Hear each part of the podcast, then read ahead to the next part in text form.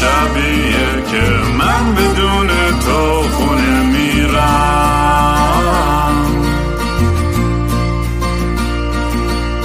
امروز همون روزی بود که قلبمو زیر پات له کردی،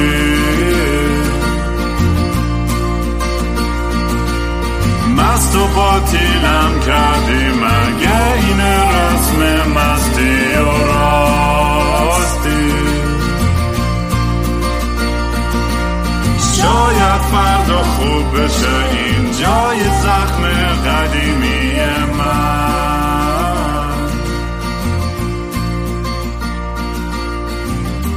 سلام دوستان، من رام هستم و خوش اومدید به برنامه مستی و راستی، برنامه‌ای که من معمولاً توش کمی مست و یخت چت میشینم یا با خودم حرف میزنم یا مهمونای خیلی جالبم.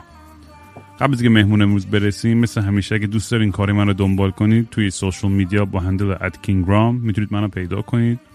این اپیزود فقط آدیو، تصویری نیستش. و اگه دوست داشتین از اپیزودی که تصویری هستن رو ببینید، به یوتیوب دات کام اسلش کینگ رام میتونید سر بزنید.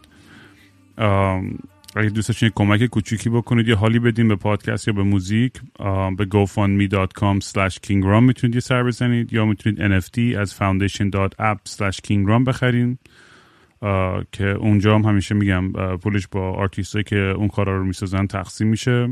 حتی خودم در آینده سری کارهای آدیو خواهم داشت که رو خواهم کرد، ولی فعلا این کارهای آرت ورک های باحالی که بچه‌هایی که از پادکست الهام گرفتن یا از موزیک ها هر چی، و اگه کسی هم دوست داره همکاری کنه کار باحالی هستش، همیشه با من تماس بگیره، بفرستین آرت ورک ها رو، چون همه رو میذارم بالا پنجاه پنجاه. بعدش هم اگه دوست داشتین تیشرت بخرین، خارج از ایران الانگو دات کام اسلش کینگ رام، داخل ایران هم به صفحه اینستاگرام وحشی بای رام باید سر بزنید. مهمون امروز دوست عزیزم یاسی سلطانی، روانشناس یا روانپزشک، همیشه یادم میره کدوم شد بگم.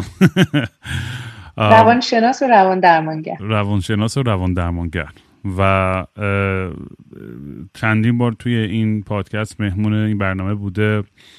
خیلی سال ما با هم رفیقیم، با هم همخونه بودیم و کلی ماجرای دیگه هم داشتیم با هم دیگه که میتونید برید تو اپیزودهای قبلی گوش کنید اگه دوست داشتین بیشتر برین توی دیتیل داستان. ولی یاسی از اون دوستایی که همیشه دوست دارم هر از گاهی باهاش کچاپ کنم و ببینم کلا بیشتر یه بعد بعد وقتی بهانه هستش که یه ذره خودم رو تراپی کنم وقتی باهاش حرف میزنم. ولی کلا یاسی رو میتونید اگه دوست داشتین باهاش تماس بگیرین، صفحه کاریش توی اینستاگرام هست، سلطانی اندرلاین یاسا، S O L T A N I underscore یاسا Y A S A. یاسی جونم، خیلی خیلی خوشحالم که برگشتی. خوبی تو؟ کجای دنیایی؟ چه خبرها؟ سلام سلام سلام رام، منم خیلی خوشحالم.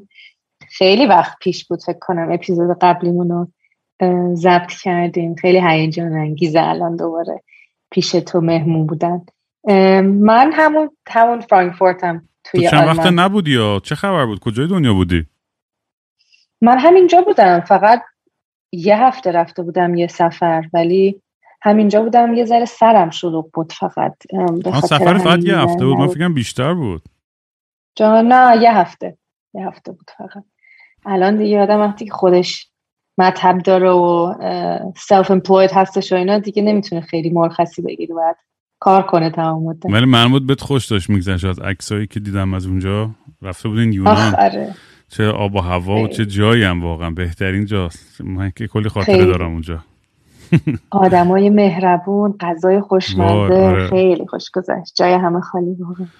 البته الان که واقعا آدم هر جا میره یا به هر جای دنیا فکر میکنه، الان یه جوری حس بدی داره. الان دوباره تمام این آتیشایی که جنگلایی که دارن میسوزن تو خود یونان هم هست. یعنی من قبلش قبلش برگشتم، ولی ناراحت کننده است دیگه. اصلا یه سوالام همین بود امروز، اصلا اصلا چجوری آدم وقتی که انقدر اکسپوزد به خبرهای بعد، به اتفاقهای بعد، سیاسی، اجتماعی، اقتصادی، فرهنگی، هر چیزی، میدونی چجوری آدم با سرش بالای آب نگه داره؟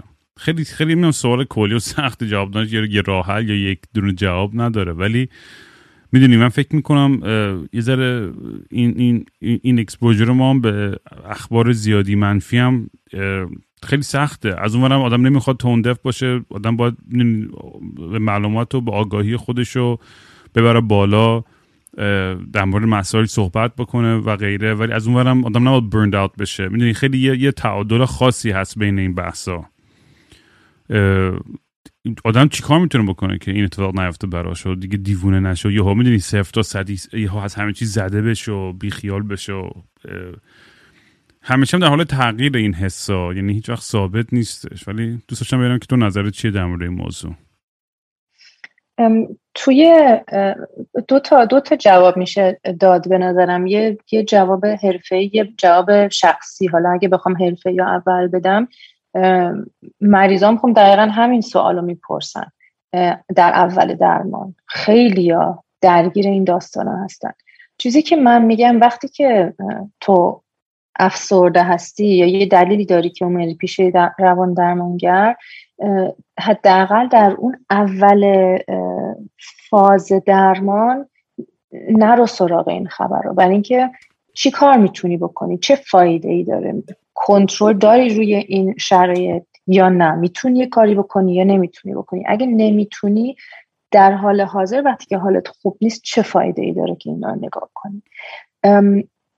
آدم وقتی یه ذره استیبل تر شده، درسته به نظر منم نمیتونه کاملا پرهیز کنه از اخبار دنیا، با اینکه خب واقعا سخت تحمل کردنش، اساسا تمام دنیا داره آتیش میگیره و سیل میبرتش و اینا، چجوری آدم میخواد اینو جا بده توی مغزش؟ ولی یه جوریش فکر کنم یه عذاب وجدانی هستش خیلی موقع که آدم اخبار ایرانو مثلا دنبال نکنه، مگه میشه، مگه مثلا بی تفاوتی، نه خیلی ربط به بی‌تفاوت بی‌تفاوتی نداره، بیشتر یه جوری حمایت کردن از خود آدم هستش که آدم بعد از اینکه یه ذره حالش بهتر شد، ظرفیتش رو داشت که روبرو بشه با این دردها. اوکی، من خودم داشتم میگفتم یه چند وقت پیش، هی میرم توی اینستاگرام، نمیدونم ایران اینترنشنال رو فالو میکنم، بی بی سی فارسی رو فالو میکنم، مستی علی نژاد رو فالو میکنم، دو روز اینا رو نگاه میکنم، دوباره همش آنفالو میکنم، بعد دو, دو هفته میشینم، بعد دوباره میرم همه اینا رو فالو میکنم، بعد آنفالوش میکنم، که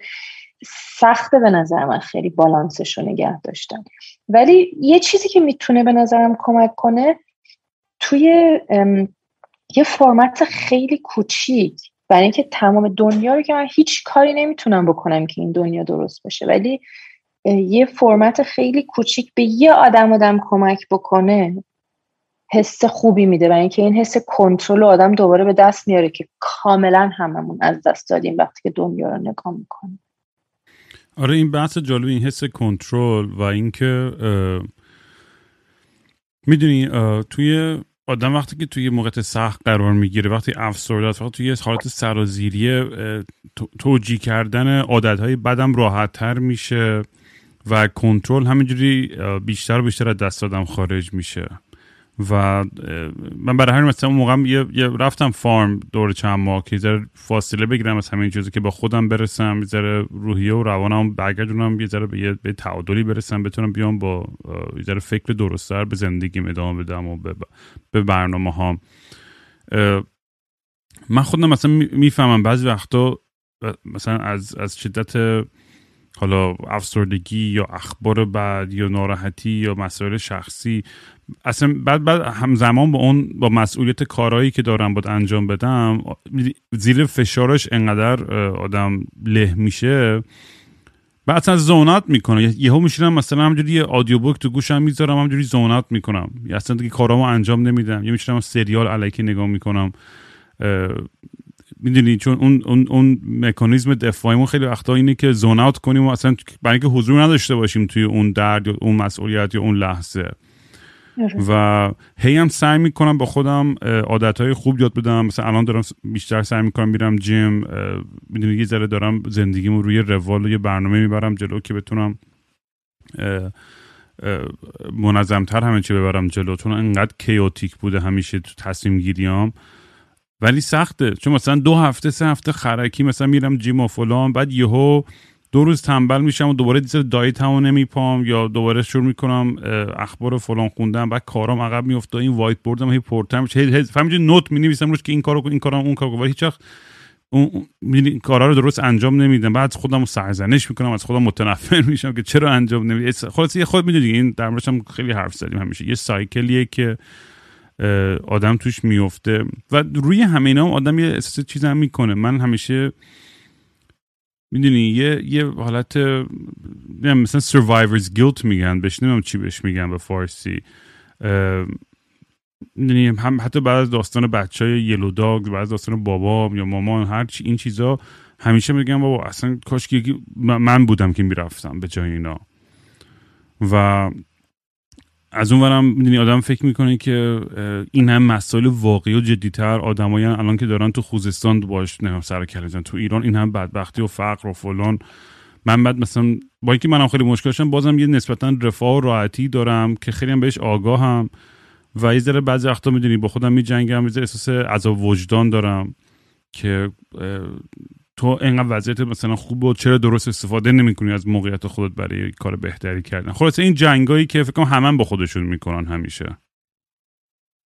آره دو تا چ... الان خیلی به نظر من موضوع مطرح کردی، ولی دو تا چیز که شاید الان به ذهنم میرسه. اولا وقتی که آدم ما تجربه تروما داریم، این حس گناه جزء علایم تراما هستش. چرا؟ برای اینکه یه اتفاقی افتاده که انقدر وحشتناکه که تمام باورای من راجع به این دنیا یه دفعه زیر و رو شده که عادل میشه جاست. آره دنیا مثلا یه جای عادلی هستش، آدمای بد براشون آد... چیز بد اتفاق میفته، آدمای خوب براشون چیز بد اتفاق نمیفته، فقط باید آدم درست زندگی کنه که بتونه مثلا خوب زندگی کنه. اینا تراما همه اینا رو میریزه به هم یه دفعه و دوباره حرفمون میرسه به همین بحث کنترل. کاملا حالا تو خودت این تجربه رو داری، حس کنترل من از دست میدم. خب این تحمل کردنش خیلی سخته و اینو برای اینکه آدم بعدش یه جوری بتونه یه معنی منطقی که جا بگیره تو مغز من بهش بده، این هستش که تقصیر رو توی خودم دنبالش میگردم، چون من تنها این چیزی که میتونستم کنترل بکنم توی اون شرایط خودم بود دیگه، یه جوری تقصیر من بود که مثلا این اتفاق افتاد. و خب اینجوری نیست، معلومه که اینجوری نیست، ولی این خیلی اتفاق میفته بعد از ات... همین تجربه های تراما، هم شرم هم گناه، حس گناه. بعد یه چیز دیگه هم که گفتی گفتی که این طرزی که با خودم حرف میزنم، خودم رو هی سرزنش میکنم، یعنی هر کاری که انجام میدم با خودم خوب حرف نمیزنم، خوب رفتار نمیکنم. تو الان قبل از این که ما شروع کنیم ضبط کردن و گفتی که یه سوالی بود راجع به اسکیما تراپی، درسته؟ آره. به نظر من اسکیما تراپی میتونه خیلی خوب اینو توضیح بده. خیلی زود اگه بخوام توضیحش بدم، تو وقتی که تخصص سی بی تی و Cognitive Behavior Therapy، یعنی شناختی رفتاری، درمانش شناختی رفتاری، اینو تخصصش رو بگیری، بعدش میتونی بری اسکیما تراپی هم یاد بگیری و اسکیما تراپی ترکیبی از سی بی تی و سایکوآنالیسیس هستش، یعنی چیزی که برمیگرده به فروید. البته ما هممون برمیگردیم به فروید، یعنی مدیون فروید هستیم به نظر من، ولی این اسکیما تراپی ترکیب خیلی قشنگی هستش از این دو تا روش و میگه که توی هممون یه چند تا بخش هستش و یه بخشش همین کودک درونی هستش، یه بخشش انتقادگر درونی هستش inner critic و یه بخشمون هم همین بزرگسال سالم هستش که مسئولیت برای خودش قبول میکنه. و این inner critic چیه؟ تو الان چه چه جمله هایی به من گفتی که آ چرا مثلا این کار نمی کنی، چرا اون کار نمی کنی، چرا این کار، چی بود، چه جمله‌ای بود که الان مثلا به ذهنت میرسه که چجوری با خودت حرف میزنی وقتی که خیلی انتقاد میکنی با خودت و بعد حرف میزنی؟ حس دیسپوینتمنت دارم تو خودم، یعنی از خودم خیلی هرس میخورم، چون الان به خصوص دارم میدونی سعی میکنم آدم مسئولتری باشم، تصمیمای بهتری بگیرم، ولی از اون منم میدونی یکی از فیوریت ترین آهنگام I don't want to grow up مال تام ویتس. When I see the five o'clock news I don't want to grow up. دقیقا اون آهنگه، دقیقا خیلی لیریکس جام دوست دارم، هر کی گوش نده بره آهنگ تام ویتس رو گوش کنه، شاید اصلا آخرین اپیزود گذاشتم. و این یه حسی میگم همیشه، این جنگی بین بین اون پارت خودم که نمیخواد بزرگ بشه و مسئولیت بپذیره و عشق و حال بکنه و تو لحظه باشه و حضور داشته باشه و فلان، از با اون ولی که میدونی بشین آقا پلن پنج ساله ده ساله فلان، اصلا تو زندگی من پلن پنج ساله نداشتم، اصلا فکر نکردم، اصلا به پس فردا فکر نکردم، چه برسه به پنج سال دیگه.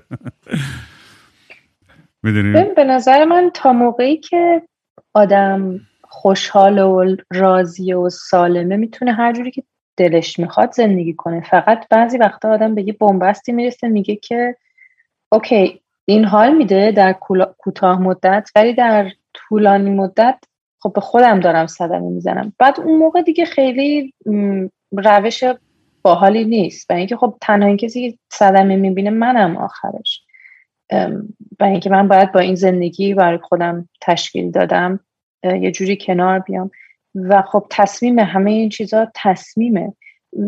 ولی چیزی که گفتی این هستش که خیلی مثلا disappoint میشم با خودم وقتی که مثلا یه هفته میرم جیم، دو روز نمیرم، یه دفعه همه چی میریزه به هم. خب یه inner critic خیلی سختگیری هستش که تو داری دیگه، یعنی یا باید همه چی کامل پرفکت جلو بیره بره، اگه یه دفعه مثلا من اونو انجام ندادم according to plan نرفتم جلو، یه دفعه همه رو باید بریزم به هم، برای اینکه انقدر من disappointed هستم از خودم. و خب خیلی این نامردیه این طرز رفتار با خودت.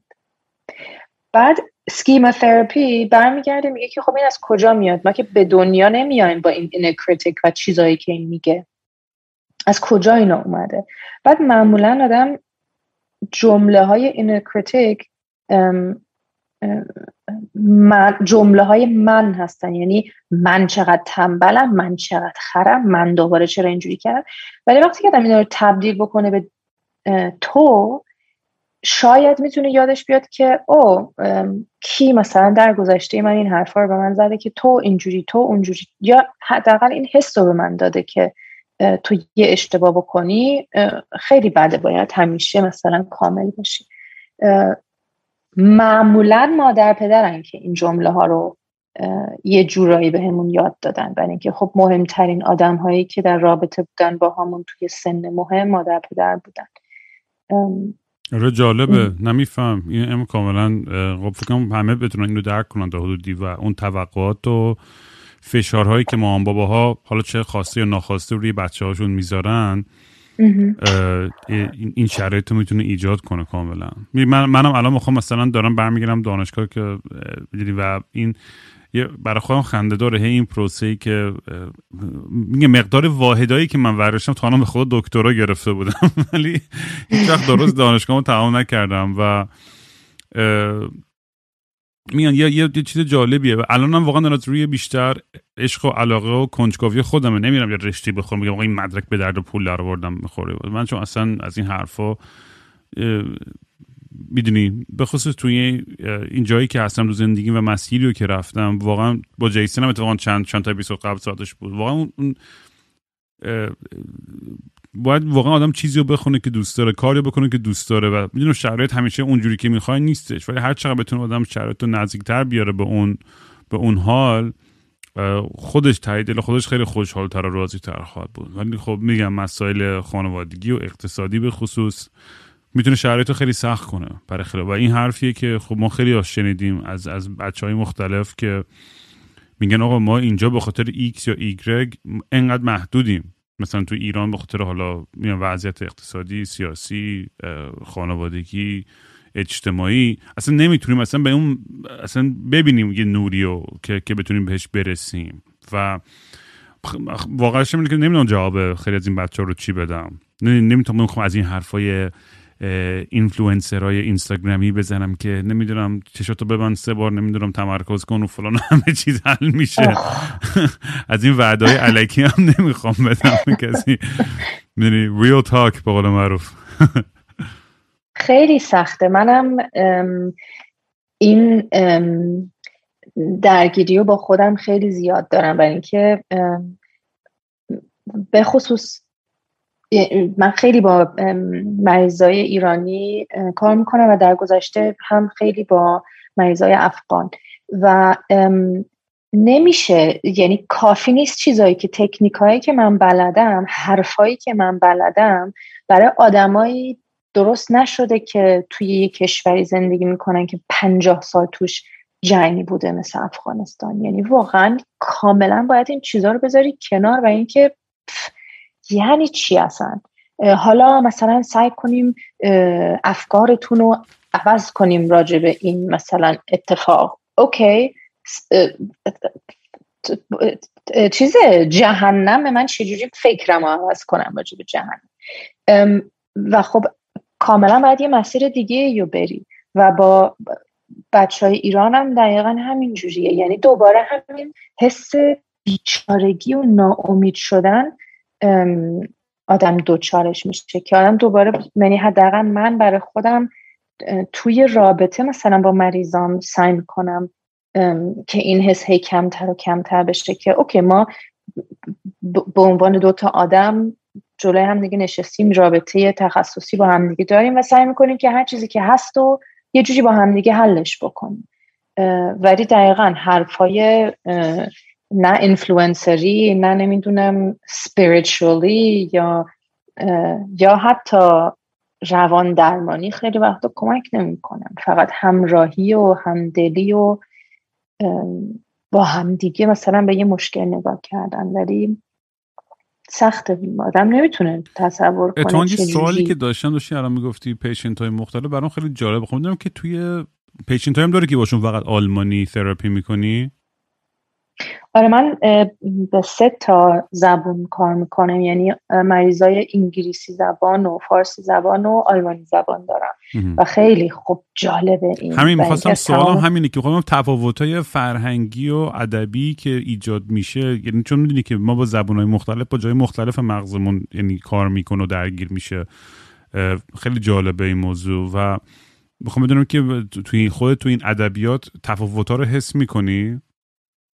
آره خیلی. فکر کنم به آلمانی خیلی درمانگر سختگیرتری هستم تا به مثلا فارسی. خیلی احساسی تر هستم فکر کنم به فارسی. ما توی ترینینگمون داشتیم وقتی تخصص رو میگرفتیم همیشه باید همه جلسه ها رو روی ویدیو ضبط میکردیم که سوپروایزرمون بتونه نگاه کنه و بتونه مثلا انتقاد بگیره و مثلا بگه اینجا چرا اینو گفتی، اینجا باید بهتر بود، اینو میگفتی و اینا. بعد گروه سوپرویژن گروهی هم داشتیم، مثلا من با سه نفر دیگه نشستیم، بعد مثلا ویدیوی منو نشون میدیم، بعد سوپروایزر نظر میده، بچه‌ها نظر میدن و اینجوری. خب تمرین خیلی خوبیه. بعد من یه ویدیو نشون دادم که داشتم انگلیسی حرف می‌زدم، بعد این همکارم که دوست من بود گفتش که یاسی تو اصلا یه آدم دیگه‌ای هستی به انگلیسی، خیلی عجیبه، خیلی نرمتر و مهربونتر و اینا. آره فکر کنم فرق میکنه یه ذره. توی این مدت که کلاب هاوس می اومدی ایونت برامون میذاشتی، حالا نمیدونم میخوای برگردی، حالا سرشو داری اصلا یا نه، دوستاش میذاری در مورد این تجربه صحبت بکنی و چیزایی که یاد گرفتی یا دیدی یا چیزایی که به نظرت مثلا انتقادات از اون فضا یا هر چی. میخوام خودت حالا هوا دیدت نسبت به اون ایونت ها و برنامه چیا یاد گرفتی؟ از نظر خودت به شخص چی یاد گرفتی از کل اون داستان؟ اوف، سوال خوبیه. چی یاد گرفتم؟ ام ام بذار اول با این شروع کنم که اصلا چی شد، اصلا اصلا این روندش چی بود. اگه یاد باشه همون توی بهار بود که این پیشنهاد رو دادم، تو هم گفتی خیلی باحاله و اینا، بعد اون چند جلسه اولم تو هنوز بودی. اون موقع هنوز یه کانسپت همین، چون خب توی مستی و راستی هم راجع به این صحبت کرده بودیم که بچه‌ها سوال بپرسن و مثلا من جواب بدم و اینا، فکر کردم که اوکی وقتی که همه دوره هم جمع میشن آدم میتونه سوالا رو راحت تر جواب بده. بعد اون اولش هم چند تا جلسه هم اینجوری بود که مثلا بچه‌ها میومدن رو استیج سوال میپرسیدن، منم سعی میکردم جواب بدم و اینا، ولی دیدن که اصلا این فایده‌ای نداره و اینکه آدم‌ها میان سی ثانیه حرف میزنن، یه دقیقه حرف میزنن، من اصلا نمیشناسمشون، چه جوری میخوام بهشون یه راه حلی بدم راجع به این مشکل. خب بعد یه چیزی که گفتیم مثلا چی یاد گرفتیم بود که اینو میدیدم قبلا ولی دوباره خیلی به نظر من دادم میتونست ببینه که آدما، بیشتر آدما توی فکر کنم جامعه ایران دنبال یه مثلا بگو پدری هستن که بهشون میگه که مثلا این کارو بکن، اون کارو نکن، این کار درسته، اون کار درست نیست، و این مسئولیت هم قبول بکنه که من الان بهت میگم که کدوم راه درست و اشتباه است. مثلا یه نمونه خیلی برجسته همین هولاکویی هستش که خب خیلی ها هولاکویی رو نگاه میکنن. من چند تا ویدیوش رو گوش دادم، خب بیشتر یه کسی هستش که از نظر اخلاق و اینا به آدم ها راه حل میده. خب این اصلا هیچ ربطی به روان درمانی هیچ ربطی به روان درمانی نداره، یه چیز دیگه است کاملا. بعد خب اصلا خودم هم خودم توی نقش اصلا دوست ندارم که وانمود کنم که اوکی من الان جواب همه سوالا رو بلدم، شما بیاد بپرسید من جوابشو بدم براتون. بعد خب توی کار منم مهمترین چیز توی من خودمم به عنوان مریض که میرفتم روانکاوم به من گفتش یه خانم سلطانی در آخرش درمان روان درمانی یه تجربه مثبت یه رابطه است، نه بیشتر نه کمتر. اگه تو بتونی اینو تجربه بکنی درمان خوبی رو داشتی و هم به عنوان مریض هم به عنوان درمانگر این تجربه من بوده. درسته که سالها مثلا الان ده سال تجربه دارم با مریض کار کنم و نمیدونم بیست سال دارم درسشو میخونم، ولی بعد از این دانش رابطه با, با آدم مهمترین چیزه.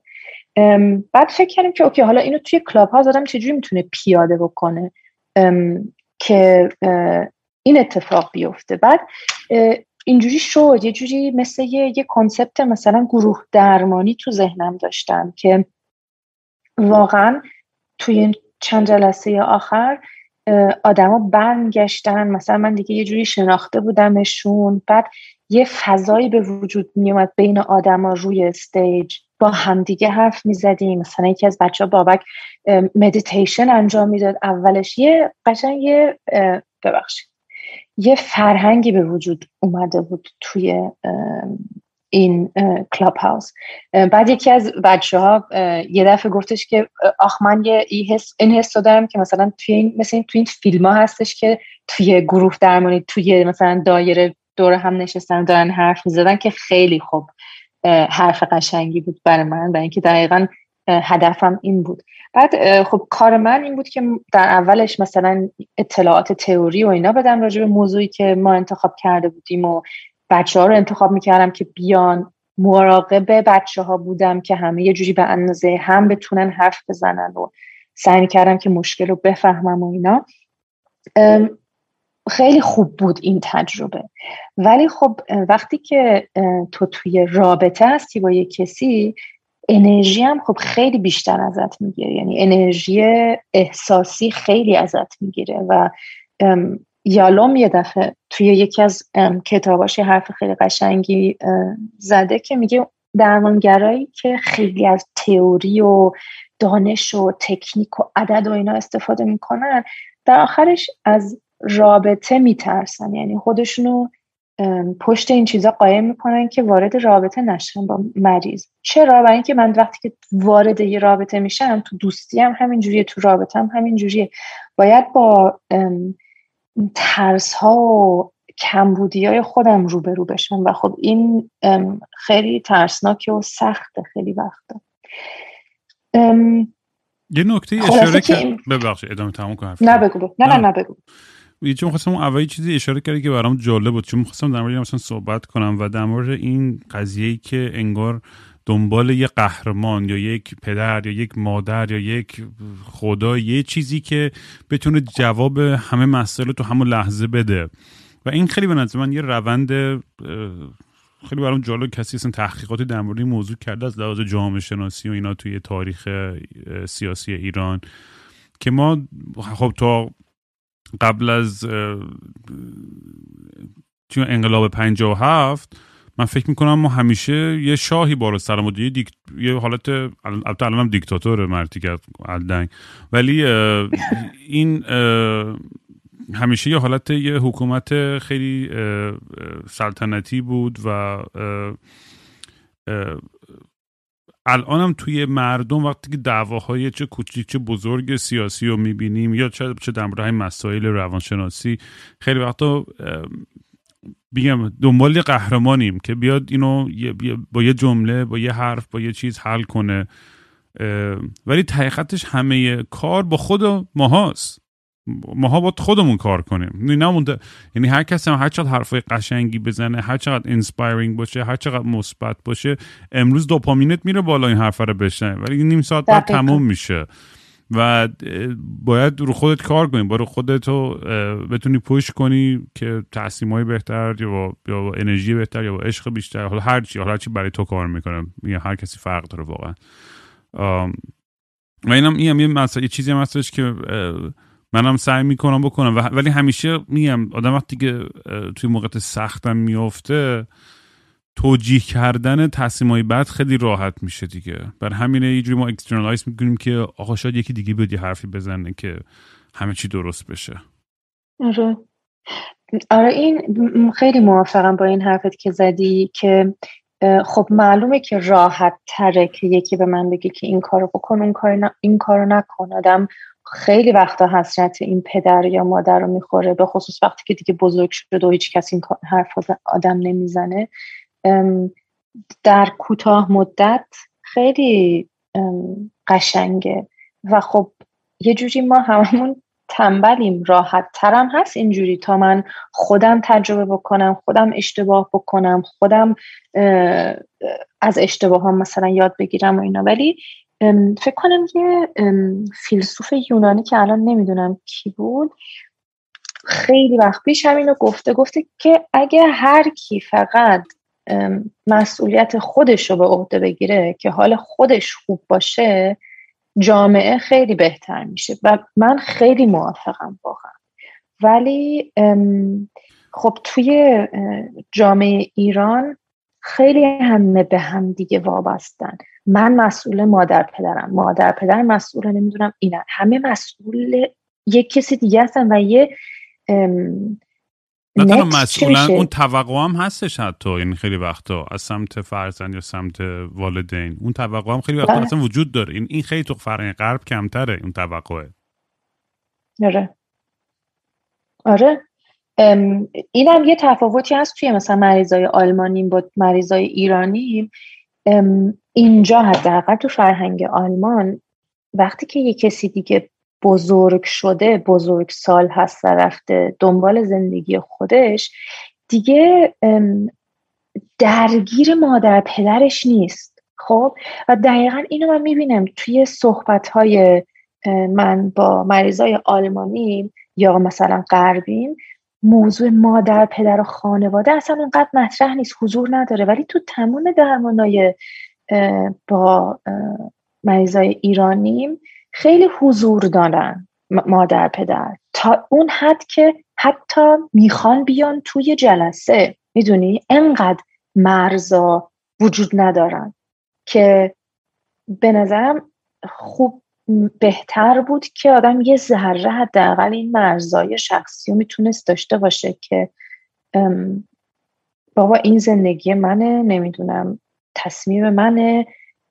هی این درگیر بودن با مادر پدر خیلی به نظر من برجسته است توی حداقل توی اون مریضایی که میان تو مطر من، حالا نمیخوام بیخودی کلی حرف بزنم، ولی تو تجربه من خیلی تا سن بالا همه درگیر این داستان هستن و میدونی همه اینا خب دست تو دست میدن، این فکرهای مختلف، این توقعات مختلف، این افسردگی‌های مختلف، مشکلات. و یه چیز دیگه هم که مثلا دقت کردم روی لیبیدوی آدم تاثیر میذاره، روی سکس درایو آدم و اون رابطه جنسی، رابطه شخصی، انتیمیسی و همه این چیزا هم تحت تاثیر قرار میگیره. از چه نظر؟ وقتی که خب آدم افسرده است و درگیر و مشغول و همش فکر و خبر بد، منظورم اینه که یعنی اون آها آها آره یعنی اینم برام یه چیزی بود که می‌خواستم سوال کنم. البته همیشه با دوستم نازنین مالی که اون سکس تراپیسته با هم خیلی در موردش حرف می‌زنیم، ولی دوست داشتم از ریشه روانشناسی بیشترم به این این ذره به اینم به این ور قضیه هم ذره شاید نظری داشته باشی تو که میدونی توی این دوران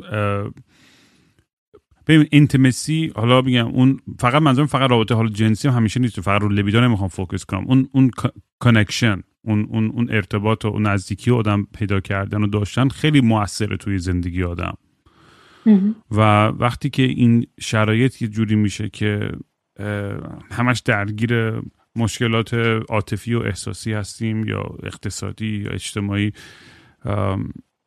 یه ذره سخت‌تر میکنه کانکت کردن رو. مثلا الان یکی دوستام هستش که هی دارم سعی میکنم، چون خودم تو اون موقعیت بودم دیگه، وقتی که افسر... خیلی افسرده است و تنهاه و رفته تو لاک خودش و به هیچ عنوان حاضر نیست بیاد بیرون.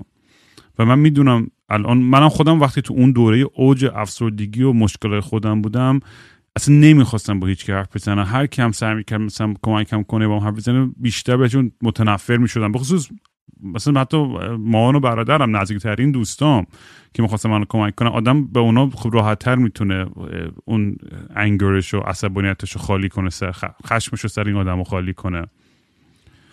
آم ولی توی این پروسه میخوام بدونم که میگم بحث کانکشن چقدر مهم، آدم چیکار میتونه بکنه، چجوری میتونه ریچ اوت کنه که هم رابطه‌های سالمی داشته باشه، هم بتونه رابطه جنسی سالم داشته باشه. و چون همینو به نظرم برای روحیه‌مون خب موثره، تاثیرگذاره، خیلی خوبه که آدم بتونه داشته باشه این چیزا رو. تو تو خودت چجوری تونستی؟ چون خب من یادم خیلی واقعا حالت بد بود قبل از اینکه بری فارم و اینا. چجوری این اتفاق برات افتاد که دوباره بتونی با آدما مثلا ارتباط برقرار کنی، پرهیز نکنی، تو خودت نباشی؟ چی بود که کمک کرد؟ یا مثلا چند تا چیز مختلف بود؟ چی بود؟ ببین همیشه گفتم یه چیز خاص نبود، یه کالمینیشن، میدونی یه چندین سال جنگیدن با یه سری مشکلات بود و اینا رو هی میدونی باشون مواجه نمی شدم، یا اگه میشدم خیلی علکی بود، خیلی جدی تو عمق قضیه نمیرفتم و خودم به یه جایی رسیدم که خسته شدم از این از این حالت، از این فضایی که توش بودم و ایجاد کرده بودم دورور خودم. و چون من همیشه آدمی هم که خیلی پر از عشقم و دوست دارم به بقیه دنیام عشق بدم، دوست دارم به همه حال بدم، با همه خوب باشم، با خودم خوب باشم. و وقتی توی اون مایندست هستم خب خیلی زندگی شیرین‌تر و مفیدتر و بهتره. البته اون برای قضیه هم هستش که خیلی آدم برای این کلیشه‌ای که در مورد آرتیستا میرن، از خیلی از اون لحظه‌های بگاهی و اون دوران سخت آدم کلی اینسپیریشن و الهام میگیره برای کرییت کردن آرتش. ولی ببین ببخشید وسط حرفت، همین همین که من خیلی عشق میدم، به همه عشق میدم و اینا، من یادم تو اول که شروع کردی مستی و راستی رو شروع کردی، بعد این همه آدم برای تو مسیج فرستادن و اینا، همین به نظر من ام، ام، چی میگه آدم، مثلا این باور راجع به خودت بود که من باید به همه اینا عشق بدم. خب شدنیه، مگه تو کی هستی که میتونی به همه اینا عشق بدی؟ و اگه یادت باشه من اون موقع بهت گفتم خیلی باید مراقبت بکنی از خودت و اینکه آدم نمیتونه همه این دردا رو جا بده تو خودش، به خصوص وقتی که یاد نگرفتی این کارت نیست، حتی خیلی سخت‌تره، برای اینکه فقط تو احساسی داری با آدما برخورد میکنی، عشق میدی، چقدر آدم عشق داره مگه که به همه دنیا بده. نه میفهمم میفهمم میدونی یعنی این چرا، یعنی اینم به نظر من زیادیه.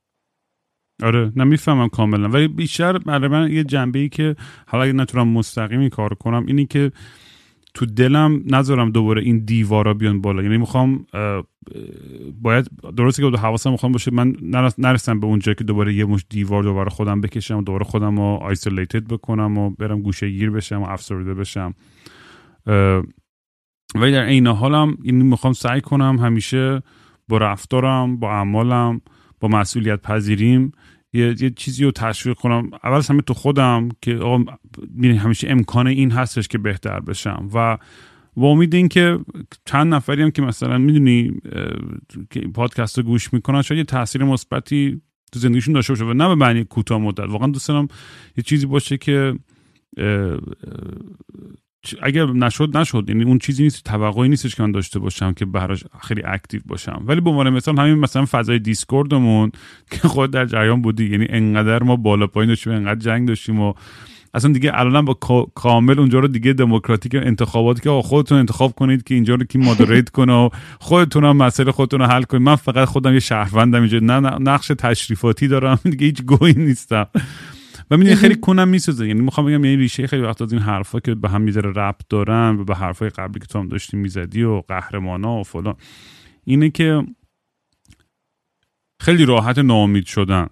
یعنی بگم بابا اه ما ایرانی بازم با هم نمیتونیم کار کنیم، نمیتونیم با هم اتحاد داشته باشیم، نمیتونیم کنار بیایم، نمیتونیم رابطه سالم با هم نگه داریم و خب آدم مایوس میشه، ناراحت میشه و میخواد بیخیال شه، چون خب راحت ترین کار اینه که بگی با کون لق همه بیخوام من دکمه دلیتو بزنم تموم شه بره بابا، راحت شم دست همه اینا. ولی سخت‌تر کار سخت‌تر اینه که سعی کنی تعامل کنی، سعی کنی فکر کنی، انرژی بذاری، حالا نه لزوما بیش از حدی که در توانت باشه، ولی امید داشته باشی که آقا میتونیم با هم دیگه به یه جای صلح و به یه اتحادی برسیم توی این روابطمون بین دوستیامون. چون میدونی اگر اون امید نباشه به نظر من همه چیز اصلا میشکنه، به هم میخوره.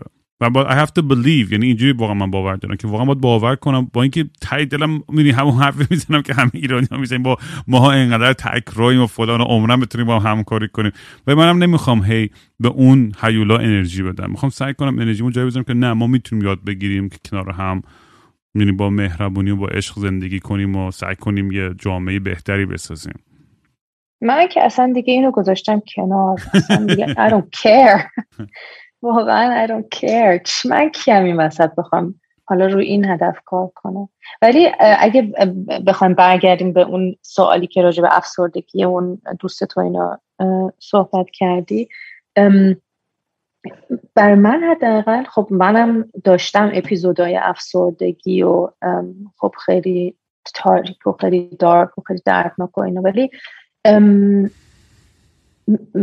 مرز خود آدمو مثلا شناختن به نظرم خیلی مهمه. یعنی این تعادل که نه به تمام دنیا من میتونم کمک کنم، پنجاه تا مریض همزمان میتونم داشته باشم، نمیتونم صفر مریض داشته باشم برای اینکه خب درآمدی ندارم و از گشنگی میمیرم اگه این کارو نکنم. ولی تو گذشته برای من همیشه اینجوری بود که میرفتم میرفتم میرفتم میخوردم به دیوار و مثلا سه هفته یه ماه می افتادم، یعنی واقعا افسرده می شدم. خیلی طول کشید تا فهمیدم که اوکی مرز من اینجاست، اینجا مرز منه و اینو توی هم توی کار، هم توی رابطه عاطفی، هم توی ورزش. مثلا انقدر من توی یوگا صدمه زدم به خودم، یعنی که مرز خودم رو نمی شناختم، هی می رفتم جلوتر از این مرز و خب نتیجهش درده، یا درد جسمی یا درد حسی. الان مثلا تو کارم واقعا سعی میکنم، چون خب الان دیگه مطب خودم رو دارم و کاملا تمام مسئولیت رو دوش خودم هستش، نمیتونم من دیگه الان یه دفعه یه ماه کار نکنم، نمیشه خب. و خیلی مراقبم که زیادی کار نکنم، با اینکه الان من یه لیست انتظار دو ساله دارم، اصلا الان اصلا نمیدونم که چجوری اینا رو همه رو جا بدم، ولی نمی کنم، برای اینکه میدونم اگه بکنم نمی نمیتونم نمی نمیکشم من واقعا. حالا شاید مثلا همکارام، نه شاید اینجوری هست، بیشتر میتونن مریض همزمان باهاشون کار کنن. من نمیتونم. صد تا دلیل میتونه داشته باشه. یکیش مثلا این هستش که من خیلی خیلی احساسی کار میکنم، یعنی اینم توی کلاب هاوس دیدم که از ما از مرزم رد شدم یه موقعی، یعنی دیگه یه موقع موقعی که دیگه گفتم من باید نیام دیگه برای چند وقتی. اولا که از نظر کاری ما داشتیم هم اسباب کشی میکردیم و میرفتیم به مطب بزرگتر و دوتا از دوستام، خیلی کار زیاد بود در کنار خود کار. بعد این یه ساعت و نیم هر هفته دیگه من خوشحال نمیکرد، یه فشاری بود که مثلا سردرد میگرفتم قبلش، و خب این یه نشونه کاملا واضحی هستش که بابا به مرزت رسیدی و باید تصمیم می... برای خودم تصمیم میگرفتم که الان من نمیتونم اینو دیگه انجام بدم. البته یه چیزی دیگه هم که واقعا منو دوباره ناامید کرد، این فضای کلاب هاوس و کلی از این اتاقای روانشناسی بودن که واقعا آدما واقعا حرفای چرت و پرتی میزدن و آدما میرفتن سوال میپرسیدن، بعد این آدما بهشون راهنمایی میدادن و آدم خب عصبانی میشه، میگه که چرا اینجوری باید باشه، کجا من میخوام شروع کنم که بگم بابا آخه نمیشه که اینجوری آدما رو ازشون استفاده کرد، نمیدونم برای اینکه مشتری بگیری یا خود تو مثلا روی استیج عاشق خودت هستی که بری اونجا در نقش من همه چی میدونم و اینا. این منو خیلی ناامید کرد واقعا تو فضای تو فضای کلاب هاوس. آره میفهم، آره فضای خیلی عجیب غریب. من خودم که دیگه خیلی به ندرت سر میزنم اونجا، ولی آره اصلا دیگه الان میخواستم برگردم یاسی، میخواستم در مورد تیز ساکن، چون اینم یه فکری خب دید پادکست منم در موردش خیلی حرفم، در مورد که بخوام همسر داشته باشم، در مورد رابطه‌های ذره بازتر و کلا این بحث دریم که میخواستم برگردم بهش این بود که خب هنوز آدم که سنش بالاتر میره، از این طرف میدونی همین الان با مقدار کارهایی که دارم همش فکر میکنم که شت من چقدر کار دارم باید اینا رو انجام بدم، و همین الانش احساس میکنم دارم کم میرم. اگه مثلا یه خانواده هم داشتم دیگه چجوری میخواستم به خودم برسم و اینا. یه ذره کلن دیگه فرهنگ تنهایی خیلی رایج تر شده احساس میکنم تو دنیای امروز. نمیدونم شاید اشتباه بکنم، نمیدونم تو کنم، نمیخوام حرف علکی بزنم،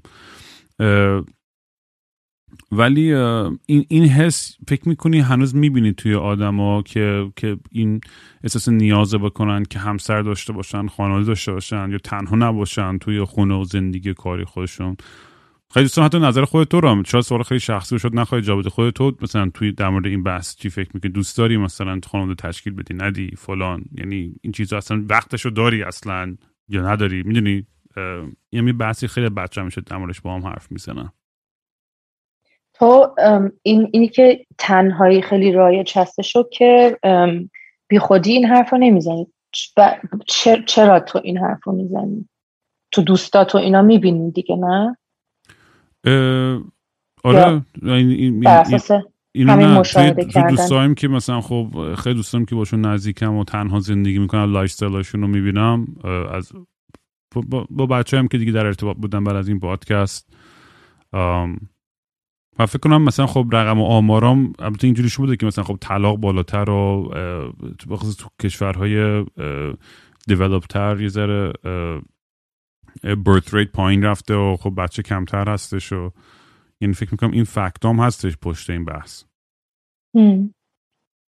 من که حداقل توی مریضام اونایی که تنها هستن همشون دوست دارن که تو رابطه باشن، ولی تنهایی به خصوص بعد از کرونا یعنی واقعا بزرگترین مشکل آدما این تنهاییه.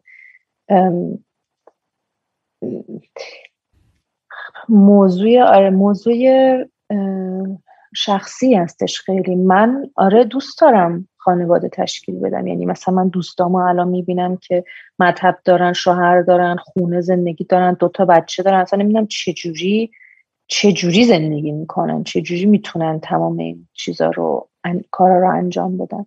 ولی دوست دارم، اتفاقا داشتم با درمانگر خودم صحبت میکردم و اون گفتش که آدم این تو... توی زندگی مرحله های بلوغ هستش یه جوری که آدم نمیدونم تو این سن این کار رو انجام میده، تو اون سن این کار رو، تو این سن، و دیگه مثلا تو سنای من و تو البته شاید دارم دیر هستش، ولی دیگه آدم باید از نقش فقط دختر بودن یا پسر بودن تو کیس تو بره تو مرحله بعد و پدر یا مادر بشه و اونجا با چالش های اون مرحله زندگی کنار بیاد و بعدش مثلا بازنشستگی، بعدش نمیدونم مادر بزرگ، پدر بزرگ شدن و اینا اینا خب مرحله های کلاسیک زندگی هستن که من ازش پرسیدم آدم به این بلوغ فقط با مادر شدن میرسه؟ گفتش اون یه بحث دیگه است که خیلی بحث پیچیده‌ای هستش، آدم میتونه راجبش فکر کنه. نمیدونم، منم جوابشو ندارم. به نظر تو چجوریه؟ خیلی به نظرت این ام، ام، چی میگه آدم کانزرواتیو چی میشه؟ محافظه, محافظه کار یا یه جوره یه واقعیتی توش هست که آدم تمام زندگیش میخواد فقط دختر یا پسر مادر پدرش بمونه یا خودش بره تو این نقش؟ ببین، من همیشه به دوران نیویورکمون فکر میکنم که به نظر از خوشحال ترین دوران زندگیم بود و به اون میبینین که این مقداری که هممون میرفتیم شیطنت میکردیم و رفیق بازی میکردیم و این ور و یه سکجولمون رو هوا بود و بدون اینکه حتی سعی بکنیم همیشه دور و برمون آدم بود، شلوغ پلوغ بود و اون باعث میشد که لحظه ها خیلی شیرین‌تر بگذرن برامون، چون دیگه اون تنهایی به اون سر... تو خیلی سخته تو نیویورک زندگی کنی و مثلا تنها باشی، میدونی چه میگم؟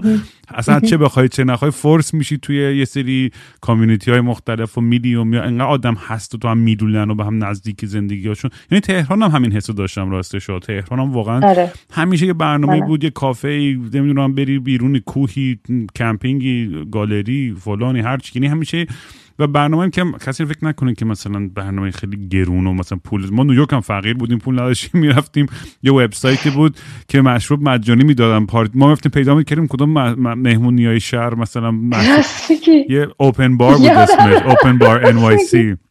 این سایت چون چون انقدر بار زیاد بود تو نیویورک، نمیدونم قبلا تعریف کردم یا نه، اینا برای اینکه رقابت کنن با هم دیگه مثلا گفتن آقا شش تا هفت ما مثلا ودکای تخمی روسیه فلان مثلا ان مجانی میدیم درینکاشو، بعد هشت تا نه مثلا یه جا میگه ما ویسکی خیلی درجه سه آشغالمون رو مثلا از این ساعت تا این ساعت میده، یه جا دیگه بعد میفهمین نه تا ده آبجوی مجانی میده. خلاصه یه جوری اسکیجول میکردیم کل برنامه‌مون که بریم از این جاها مثلا به همینجوری مست و پاتیل بشیم بدون اینکه یه قرون پول بدیم. دمت گرم، مرسی که من یاد من انداختی اینا رو، تمام این اصطلاحات رو یادم رفت، پاک شده بود از ذهنم. اوپن بار.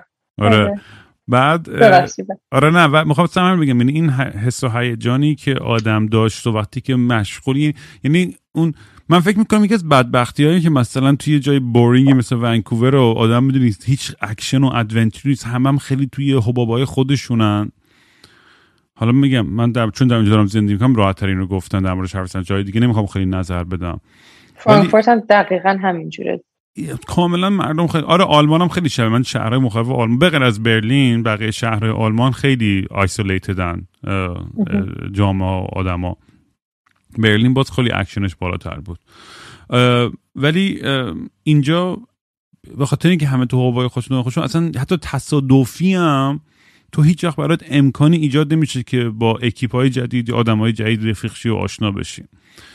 و خب این اتفاقی که تو تنهایی خودت می‌بینی، تو وقتی که توی خونه‌ای با با خانواده‌ات یا با همسر یا هر چی هر چی کمتر تو وقت داشته باشی که فکرای دیگه تو یا نیازهای دیگه تو هر چی که یه جور دیگه خالی کنی جای دیگه.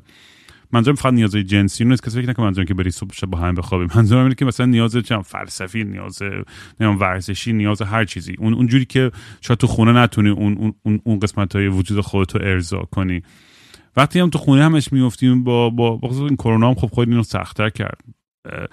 میدونی آدما بیکار میشن، فکرات همش میره جاهای خیلی تخمی و منفی، شروع میکنن مردم به هم دیگه الکی گیر دادن و یه فضایی ایجاد میکنه که آدم یه حالت همش تشنج داره انگار. حالا تشنج یه اگزاجریشن شاید باشه، ولی میدونی آدم وقتی که توی اون محیط نیویورکی که بودم اینقدر آلردی از یه لحاظی داشتم ارضا میشدم، احساسی و فلسفی و فیزیکی و فلان، که دیگه میتونستم راحت‌تر رو کارم فوکس کنم. یعنی وقتی میرفتم سر پای موزیکم و کارم و اون قسمت انرژی که ساعتی که خل برای خلاقیتم میذاشتم خودش خیلی عادت طبیعی همه چیز دست تو دست، با اینکه خیلی هرج و مرجی بود ولی باز یه نظمی بود توی اون هرج و مرج. که الان میدونی من خودم همین مثلا خب برنامه اینه که موو کنم الی یا یه شهری که یه ذره متروپولیتن تر باشه، یه ذره شلوغ‌تر باشه، چون من انقدر آدم اجتماعی ام اصلا دیوونه میشم وقتی نمیتونم هنگ اوت کنم و آدم نبینم و ببینم و چون چون این کنجکاویم و این علاقم به به, به ارتباط برقرار کردن و دوست داشتن و رفیق بازی و همین چیز انقدر زیاده که دق میکنم وقتی که توی تنهایی ام. با اینکه از اونورم چیزای تنهایی هم اپریشیت میکنم تو سن بالاتر، یعنی دوست دارم که نمیخوام تا آخر عمرم روی موب زندگی کنم خونه این و اون، یعنی واقعا فضای خود و یه جای سیف خودم هم میخوام داشته باشم که بتونم بهش بگم خونه، و ولی از اون ورم یه تعادلی توی زندگی اجتماعیم داشته باشم.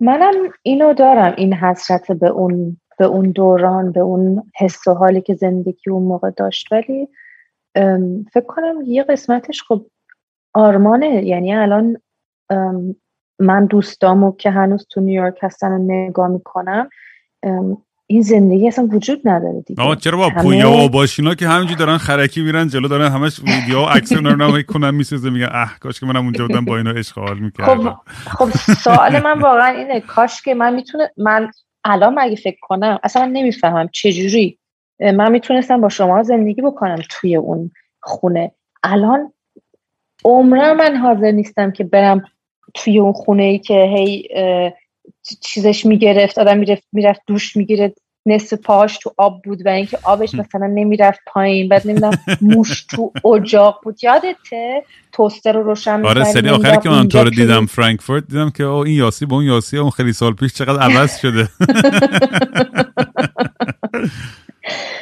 ولی چیز زندگی نیست این، یعنی نمیدونم آدم چقدر میتونه مبارزه بکنه با روند زندگی و بالا رفتن سن و مسئولیت. بعد مسئولیت اصلا من نمیتونم انقدر مسئولیت، حالا تازه من بچه و شوهر و اینا ندارم ولی خب مسئولیت زیاد دارم رو شونه هام، نمیتونم اصلا اون سبکی زندگی و نمیتونم اصلا داشته باشم. آره سخته. نمیدونم. آره یعنی و منم میدونم از اونورم از این طرفم خب همه چیز خیلی سکسی تر به نظر میاد و قشنگ تر، بخصوص الان ما داریم با یه چی میگن همین با یه لنز نوستالژیکی داریم نگاه میکنیم به همه چیز ام. ولی واقعیتش اینه که الان هم خیلی شرایطی که فرق کرد برای برابر همسنمایی که الان نیویورک هم زندگی میکنن و این یه پارتی هم هست شاد داره، میدونی داره میچسبه به اون به اون دوران خیلی خوش و بیخیال. الان فکر میکنم آدم سنش هرچی بالاتر میره طبیعی هم از وقتی بچه‌ای با دنیا تخمته، فقط فکر عشق و حالی. آدم بزرگتر میشه فکرش درگیرتر میشه، مشغولتر میشه، احساس مسئولیت پذیریش میره بالاتر و خب میدونین دیگه, دیگه من همش هر من انقدر با خودم جنگ ده خیلی وقتا مثلا حتی میخوام یه،, یه کاری بکنم که حال کنم و اینا، هی مثلا یه،, یه احساسی دارم که میگم نه تو حق مثلا حق نداری مثلا فلان، بعد بخوام قربونت ما بیخ این چه حرفی به خودت میزنی، یعنی چه حق نداری، با برو عشق حال کن فلان. یعنی حتی ام. که این میدونی این این جنگ‌های داخلی که با خودم بعضی خود دارم، ولی همینو به نظر من یه ساین مچوریتی دیگه، آدم که داره خودآگاه‌تر میشه هم به خودش هم به دنیا، سعی میکنه با با خودش و دنیا توی تعادلی زندگی بکنه بدون اینکه احساس کنه داره چه میدونی پا میذاره رو حق حقوق دیگران، یا از این طرفی هم برای سلامتی روحی روانی خودش هم داره تصمیمای درستی برمی داره که بتونه توی رفاه و راحتی باشه. آره و خب هر کی تعادل شخصی خودشو داره، مثلا من اگه دوستامو اینجا توی فرانکفورت، خب خیلی یه جوری زندگی محافظه کاره، خیلی رسمیه، یه جوری تردیشنال. مثلا کاری که دیگه تو سن من بچه ها انجام میدن این هستش که ازدواجشون رو که سالها پیش کردن، دوتا بچه به دنیا آوردن، ماشین، بعد میرن یه ذره بیرونتر از شهر خونه میسازن دیگه. اند وای من نمیدونی چقدر دوست دارم تو آلمان دقیقاً همینه، دقیقاً اینو همین کارت اینو گفتی اصلا کپی برابر اصل. یه عالمه آدم که میشناسم تو آلمان که بچه داشتن خونه داشتن رفتن دقیقاً یه ذره بیرون شهر خونه گرفتن. آفرین. بعد ساختنم دیگه دیگه رو. دیگه بهترین مرحله لنگر رو اونجا انداختن دیگه، خیال خودشون راحت کردن دیگه. خب ولی برای من مثل واقعا جهنم این زندگی، میمیرم از حال. نمیدونم شایدم شایدم یه بیه قسمت من بخواد حسودیم بشه با آدمایی که این زندگی دارن، ولی نمیدونم تعادل من که نیست حداقل. آره من میگم فکر میکنم مهمترین قدمی که هر کسی در مورد خودش میتونه وردارین که بفهمه که نیازهای خودش چیا تو ارجعیتن، بفهمه که چیا واقعا خوشحالش میکنه، چیا چون چون آدم اگه دنبال اون کار و اون درس و اون رابطه‌ای بره که واقعا ته دلتو ارضا میکنه و خوشحال میکنه، توش همیشه به نظر من موفق خواهد بود، یا حداقل یه رضایتی خواهد داشت توش. حالا شاید موفق نباشه، خیلی خوب شکست بخوره، ولی دل خود آدم خیلی راحته. چیز ببخشید هیجان زدی شدم، ولی چیزی که من حداقل لازم داشتم این هستش که هزار تا کار انجام بدم که اصلا دوست ندارم، که در آخرش به اون کاری که دوست دارم و منو ارضا میکنه و معنی داره تو زندگیم برسم. یعنی خ... کار راحتی نیستش که آدم اون کارو پیدا کنه. ببین ولی آره این سیستم کلش میره تو دیوار. یه چیزی که برام جیسون نقطه مقابل همه این داستانه دیگه، اون کاملا ریجکت کرده اون لایف استایل، میدونی، کانونشنال و سنتی و کاپیتالیستیک و فلان و فلان و فلان و, و میدونی فقط دیگه اون چیزی که دوست داره میکنه، علفشو میکشه، کتابشو میخونه و تیندر بازیشو میکنه دیگه، اصلا همه چیزای دیگه رو بریده و تو معادله برای خودش. میدونی و به ساده ترین شکل فرم بدونی که خونش پشت وند ماشین دیگه کرده. حالا اون اون اکستریم اون طرفه، اکستریم اون ور قضیه‌اش هم یه آدمیه که همه چیش روی یک روتین و اصول خاص کاملا از قبل تعیین شده است که تو ده سال آیندهش هم اسکیجولش معلومه چیه. من میگم من من خودم دارم سعی میکنم به یه تعادلی وسط مسطا برسم حالا، ولی فکر کنم آخرش هم منم باید برم بغل جیسون بخوابم با این وضعی که دارم میرم جلو.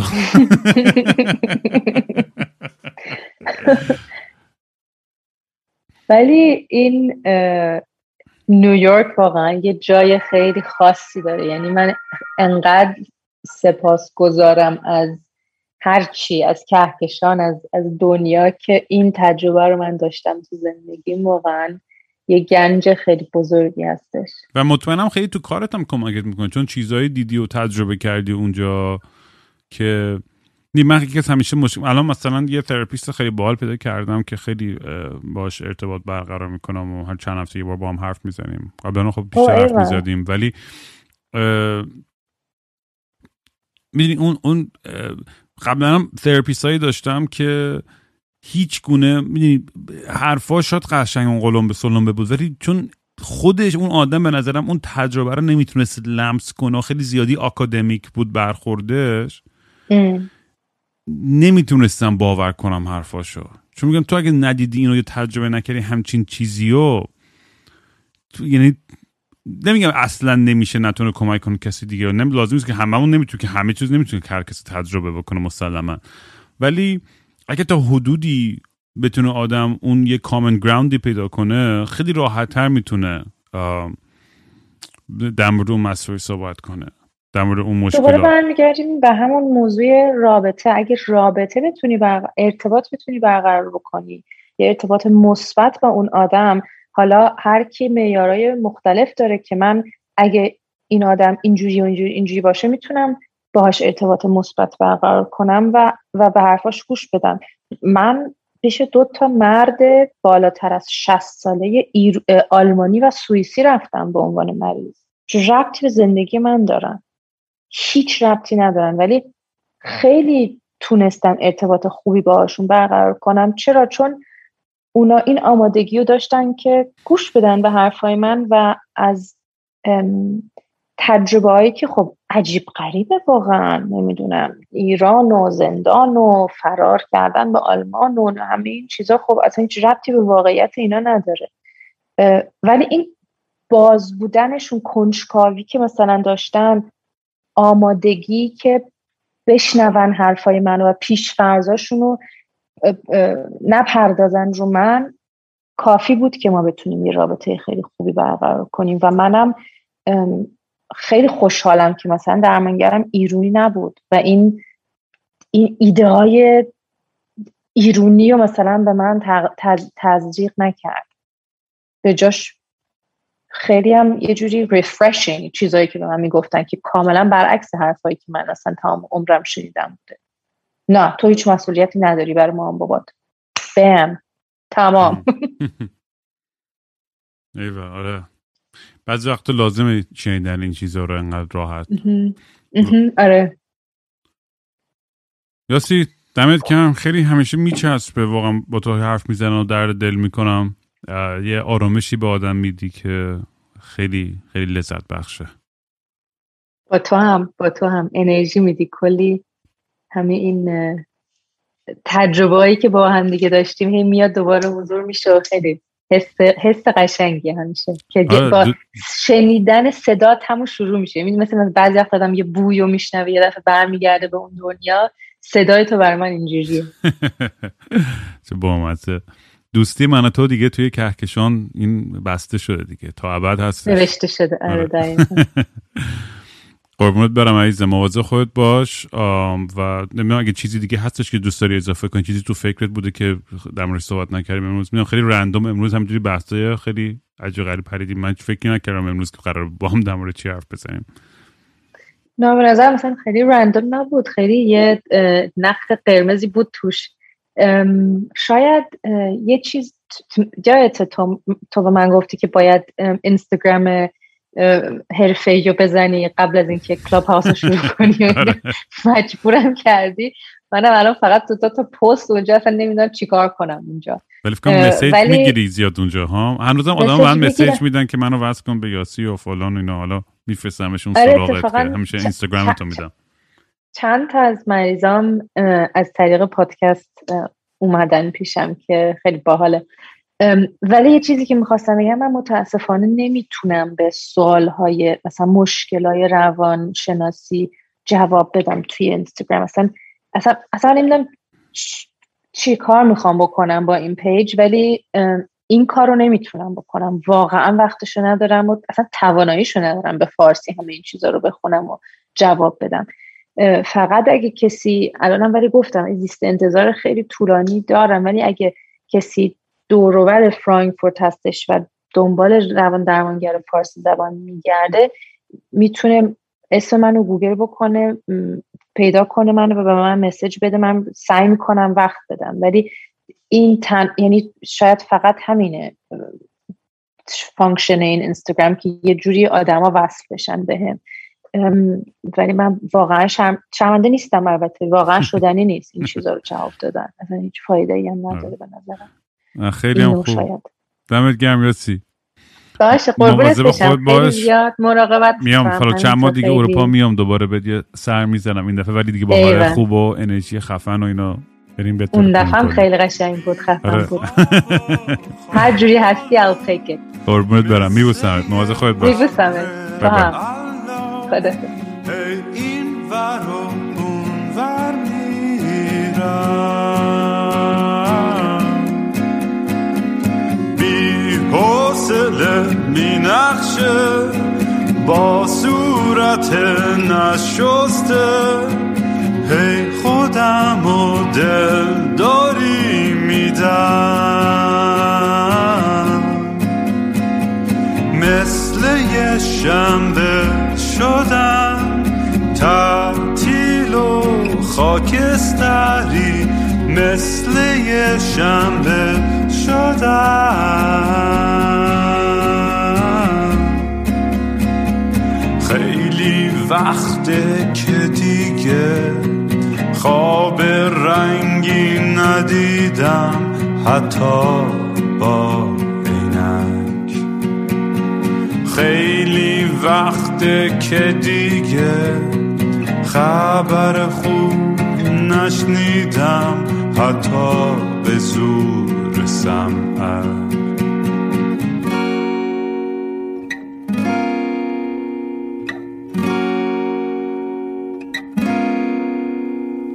من به فکر گم شدن، دکتر به فکر درمون، میگه روزی سه دفعه باید برم دوش بگیرم، بی خواب و خوابالود دل میزنم به دریا، بی خواب و خوابالود.